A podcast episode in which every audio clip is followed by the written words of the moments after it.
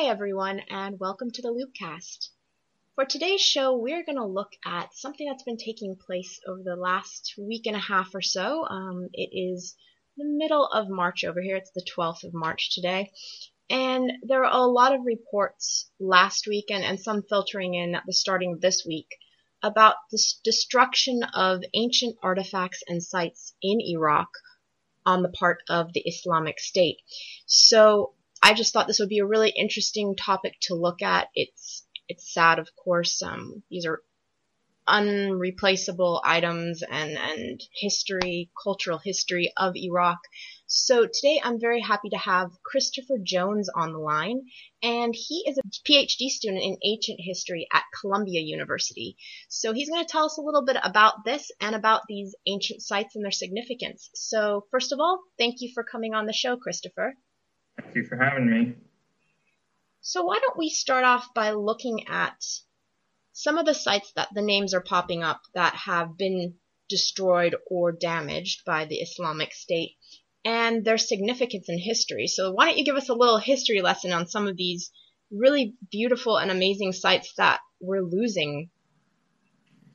Well, the uh, most shocking video was from Mosul, where ISIS fighters smashed a large number of statues and artifacts in the Mosul Museum.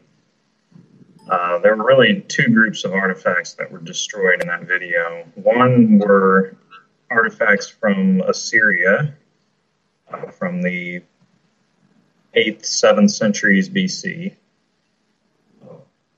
Towards uh, the end of that video, they were seen chiseling a face off of what's called a lamassu, which is a very large statue of a bull with a human head and wings. These were built inside gateways. One uh, in the video guarded the Nergal Gate in Nineveh, which is the ancient city of Nineveh, is in the middle of modern Mosul. They were seen as some sort of protective deity um, protective spirit, I should say, that guarded the doorway. The ones at Nineveh were some of the few that were still in their original location where they were found. Most of them were taken to Baghdad, they were taken to the Louvre, they were taken to the British Museum, there's some of the Metropolitan Museum of Art, but those were some of the few that were left in their original location where they were the time of the Assyrian Empire. And the, the other main group of artifacts were sculptures from the city of Hatra, which is in the desert south of Mosul, about 70 kilometers from anything really. But in the first and second centuries AD, it was a very important trading stop, and it became very, very wealthy uh, and a very large city. It's about 6.4 kilometers around the circumference of the wall.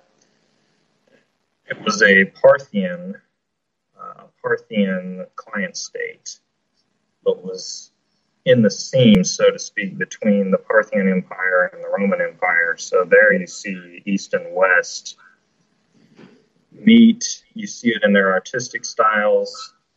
You see it um, in their sculptures. You've got classical influence sculptures, statues of Greek and Roman deities like Hercules and Venus.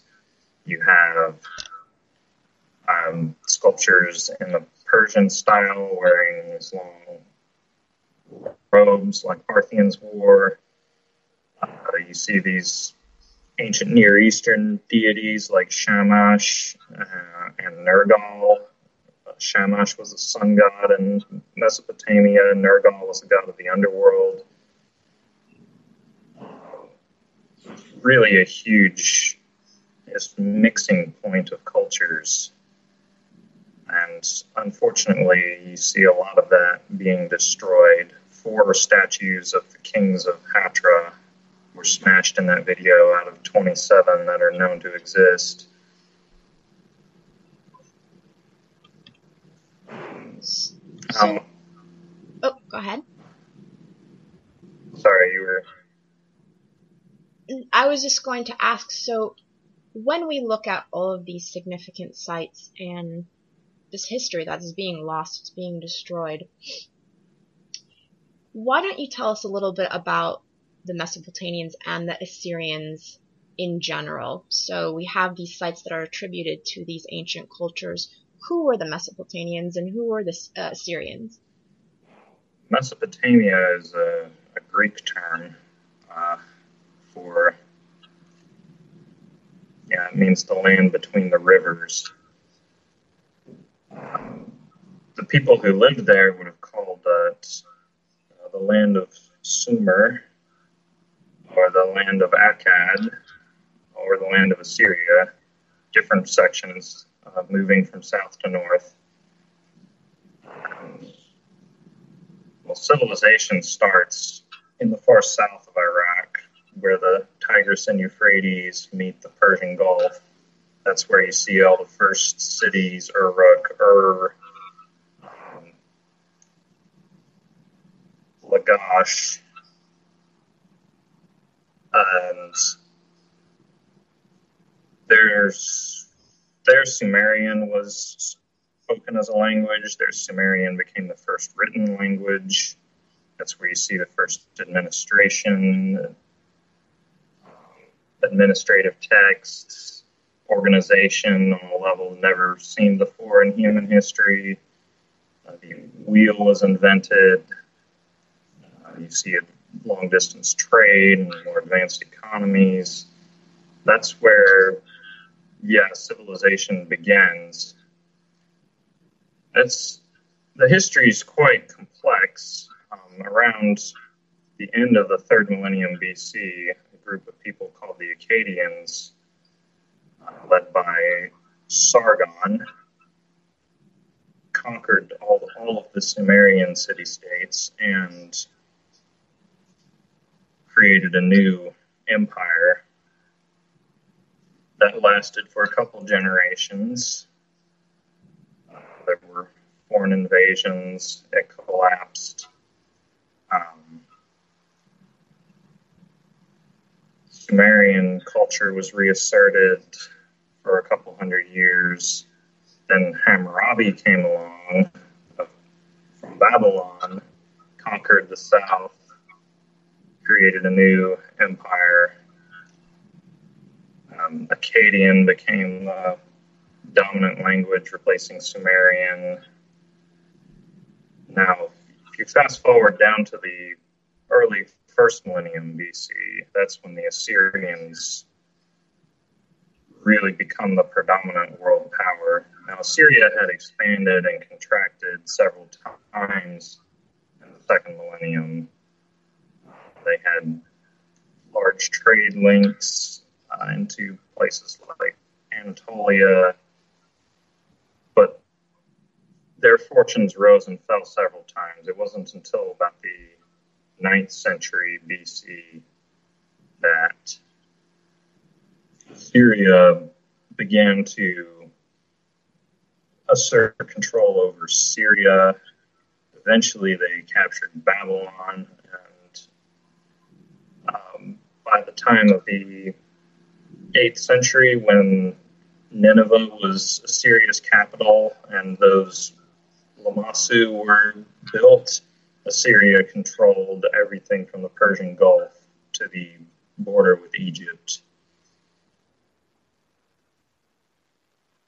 So, going back to the events that have recently taken place, mm, at the starting of the talk, you talked about some of the carvings and the artifacts being original, where others might have been replicas to uh, provide what the site would have looked like or semi looked like in ancient times.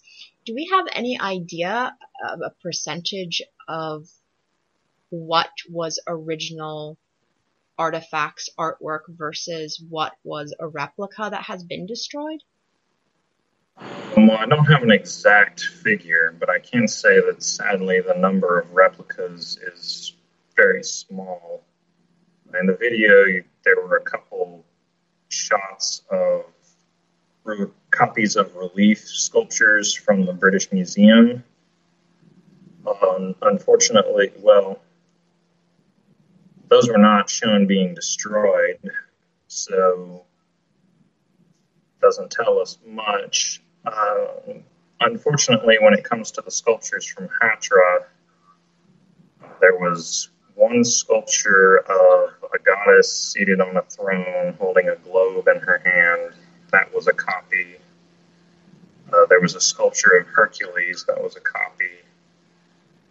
And there was a sculpture of a like a giant theater mask. You guy take a sledgehammer to and knock off a wall that is probably a plaster cast. Other than that, they're all originals. They're all irreplaceable artifacts. Mm-hmm. I've actually personally um, been to the British Museum and have gone down. There's one setup that they have for art of Mesopotamia, Assyria, ancient Iraq, um, where they have like a whole hallway, I guess you could describe it, with a lot of these reliefs on the wall and and the depictions of the different winged gods, and it's it's very impressive and very beautiful. And you think that to have these actual artifacts and wall reliefs, carvings in their original site, I mean, the impact must be that much more impressive, that much more awe inspiring, and to think that now a lot of these have been either highly damaged or completely destroyed. It's it's really sad. It's very heart wrenching for someone that loves ancient art. One thing that I found quite interesting looking at some of the ancient cultures, especially in Mesopotamia, um, you have a lot of these records of um, the idea of gods waging war against other gods, and, and the other gods might have been represented by different towns. Like each town might have been assigned to a god, and you get these images of gods smiting cities, and and looking at the videos of Isis in the museum, and and they're carving into these scenes with power tools and so forth, the reliefs, you kind of get this weird deja vu that, in a sense, ancient history is being played out in modern times on the, the side of ISIS. Do you have any thoughts on that? Um, yeah, uh, there was a rather funny, well, darkly funny tweet that I, I saw by an Iraqi who said that uh, ISIS must not believe that God is all powerful because they feel the need to protect him from statues. it's it's rather strange, yeah, you know, thing to think about that ISIS seems to have uh, reverted back to that sort of, you know, in a way, limited view of the divine that most people thought was replaced with the coming of monotheism to the Middle East. I was wondering if you could describe for our listeners some of the reasons behind this destruction, the ideas that ISIS has about, you just alluded to it just now, but I was wondering if you could elaborate on that for listeners that might not know so much about this group and their reasons behind the destruction of these artifacts. On the video, they said so themselves that they were uh, destroying these statues the same way that Muhammad destroyed the idols kept in the Kaaba in Mecca when he captured that city in 629.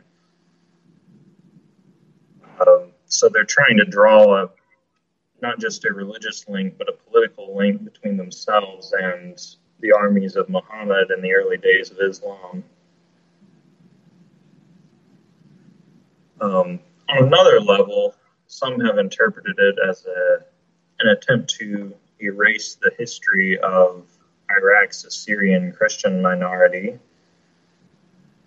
And I, I think that's part of it, but I, I think on a broader scale, it's an attempt to erase anything, well, not just pre Islamic, but anything that doesn't conform to ISIS's interpretation of early Islam.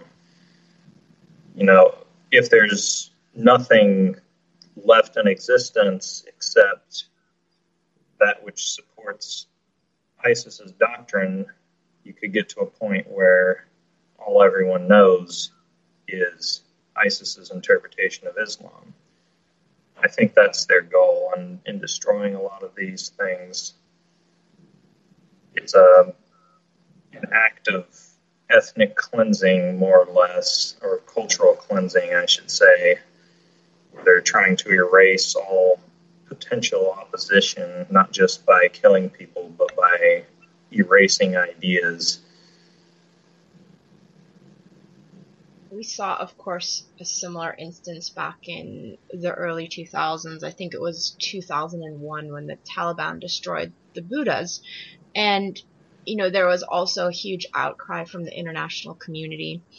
And with this instance recently with ISIS's destruction of these artifacts and these sites, um, international community was yelling and calling it a war crime and so forth, which leads me to wonder. We have a lot of international laws when it comes to historical cultural sites as well as crimes of war and Hatra is on the UNESCO list, so list of um, important historical sites, world cultural heritage sites. And I was wondering if you could look at this idea of it's not just artifacts being destroyed, it's not just sites being destroyed. This is, as you just said, an attack on the cultural heritage of Iraq, of a nation.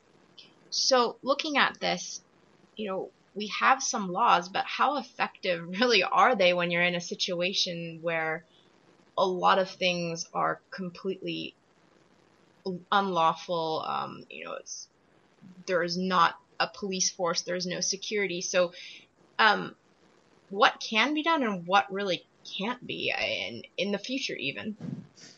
Well, you're right. It is definitely a war crime. Article 53 of the First Geneva Convention prohibits destroying historical monuments, works of art, and, and places of worship. Uh, the 1954 Hague Convention for the Protection of Cultural Property in the Event of Armed Conflict protects monuments, art, archaeology, uh, books, manuscripts, museums, archives, it calls on all parties to avoid damaging cultural property except by military necessity and also creates the obligation to put a stop to looting and vandalism. Now, in Syria, absolutely no one is following any of this. Um, nor are they following any other aspect of the Geneva or Hague conventions. So, as to what can be done, um, I'm not sure.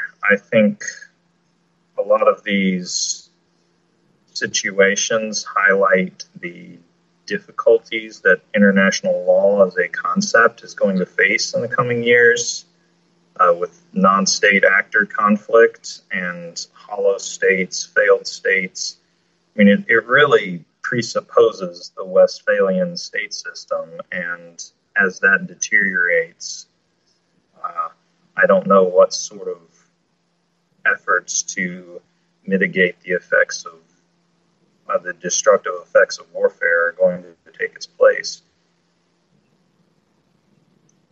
And I can remember back to during the Iraq War, we had a similar concept that came up when the Baghdad Museum was sacked and, and amazing artifacts disappeared or were destroyed. And there's this outcry by the once again by the international community and this idea of how far do international laws the ones that you were alluding to the different conventions how far do they really actually protect items of cultural heritage during the time of war.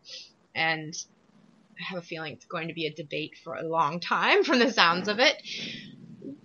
One thing I'd like to look at is the Islamic State. They have a lot of sources of income that keep them running. One of them that we do know is this idea of selling antiquities, items that are valuable on the black market. So I was wondering if you could look at this a bit and, um, yeah, tell us about that a bit. Um, yeah, it's widely reported because it makes a good story. Um, however, the main income source for ISIS is oil, uh, which they smuggle into Turkey, sell on the black market. Uh, that's the main source of employment for people in ISIS controlled territory. And the generally the reports that have come out, for example, Martin Chulov in The Guardian last summer, he had access to some accounting documents that were captured by the Iraqi military, which listed looting as a major source of income.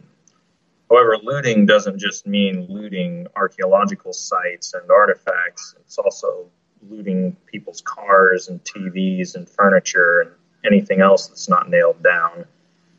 Um, I believe ISIS and their um, Sharia judges label it Ghanim or uh, spoils of war. And anyone who comes into possession of Ghanim has to pay a 20% tax to their local emir, and then they can pocket the rest. So it's it's very hard to say how exactly how much of that is from antiquities. Uh, the, the satellite imagery that's been collected does show that a large amount of there's a large amount of looting everywhere in Syria, but most of the sites that have been industrially. Uh, if you've seen the satellite photographs of Dura Europos, for example. It looks like aerial photographs of the French forts at Verdun in World War One. There's just holes everywhere where people dug up the entire site looking for things to sell. Um, those sites are mostly in ISIS territory. However, they some of them, like Dura Europos, were most heavily looted before ISIS captured the area. Uh, so once again, it's it's hard to determine exactly how much is benefiting ISIS versus other groups. Um, generally, it's not the ISIS people that are doing the digging. They have to go fight. They let locals dig and then they have to pay ISIS a cut of anything they find, any money they make. Then the artifacts get taken to Syria or Lebanon. I mean, not Syria, excuse me, Turkey or Lebanon. Uh, they get smuggled across the border. Border guards are paid to look the other way. And then there's middlemen in Turkey that buy them sell them to markets in foreign countries. These middlemen are, from what I understand, usually members of the Turkish criminal underworld. So tracking artifacts once they get into Turkey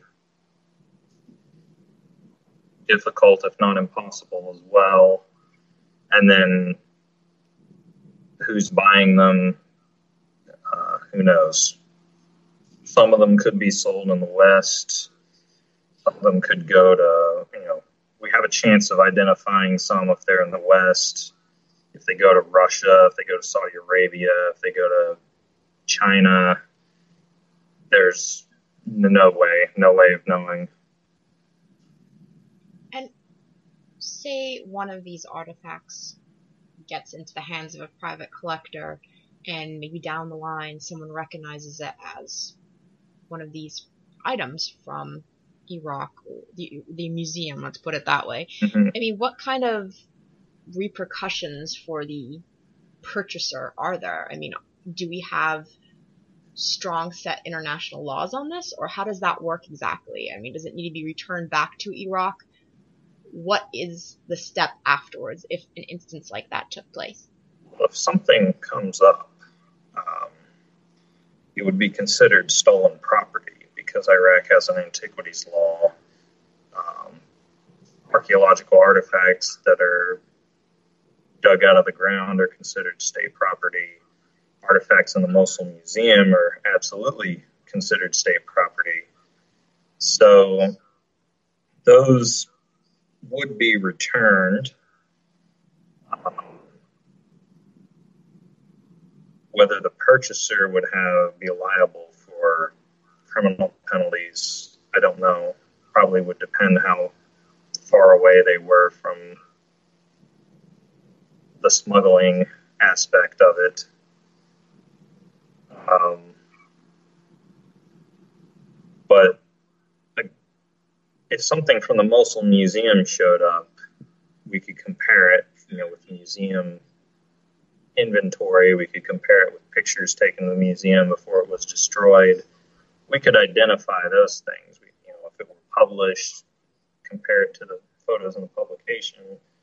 But a lot of the stuff from places like Mari, Dura Europos, uh, ancient sites that people are just digging in the ground and pulling out stuff, there's not going to be any way of knowing because no, you know, this, these are things that hadn't been found before. There's nothing to compare them to, except that you know some artifact showed up on at an auction house that wasn't like anything anyone had seen before. Then it would probably have false paperwork, anyways. So a lot of these things, yeah, once they once they're dug up, they will be very hard to um, find again in a way that would give scholars any information. And looking forward, do we are we hearing anything about areas that have more of a security force under Iraqi security force military? Are they at all stepping up security around museums and sites now that this has taken place in the off chance that maybe that will be another target for the Islamic State? Do we hear any reports of that? I haven't heard much. Um, the Iraqi Antiquities Minister called for the United States to use military assets to protect um, to protect ancient sites, um, but given our strict rules of engagement and things of that, you know, just issues with flying from bases so far away, I'm not sure how that's really possible. Um, I think the Iraqi military is mostly focused on winning the war rather than protecting archaeological sites. Uh, that is something we we tend to forget as scholars of the ancient world that there are sometimes legitimately higher priorities than saving ancient artifacts very much so. So, looking at what has taken place, I mean, what does this mean for the cultural and historic legacy of Iraq? I mean, we've lost things that future generations might be able to see in photographs and books and so forth, but the real thing is gone. So, what does this mean for Iraq as a culture, as a nation? That's a, that's a complicated question. Um, I wrote a blog post last fall that I was afraid would be very controversial, but it ended up being very well received. Um, I described uh, Qasem, General Qasem Soleimani's strategy in Syria of recruiting local militias to buttress the Assad regime, uh, the National Defense Force, I believe it's called, and then described how he's doing the same thing in Iraq uh, very successfully. I believe uh, Martin Dempsey said this week that out of 24,000 troops taking part in the offensive against Tikrit, uh, 20,000 of them are Shia militias um, backed by Iran, and then General Soleimani is at, at Tikrit in person commanding the operation. What this means is that the post colonial national boundaries are being deconstructed. And what's going to replace them, I don't know. But um, what I wrote in my article was that archaeology is going to have to come to terms with the fact that Arab nationalism is dead. What I meant by that was that governments like the Assad regime, Saddam Hussein's regime supported archaeology, they supported conservation of cultural heritage. And a lot of good things happened because of that. A lot of sites were excavated, a lot of sites were preserved, a lot of native Iraqis and Syrians became interested in ancient history. A lot of them began careers in archaeology. But there was a dark side, and it was also being used as a tool for promoting sort of national unity uh, that in support of the regime, as we've uh, may have seen these rather goofy wall murals that Saddam Hussein had painted of himself as an Assyrian king riding in a chariot, you know, like helicopters and tanks following him.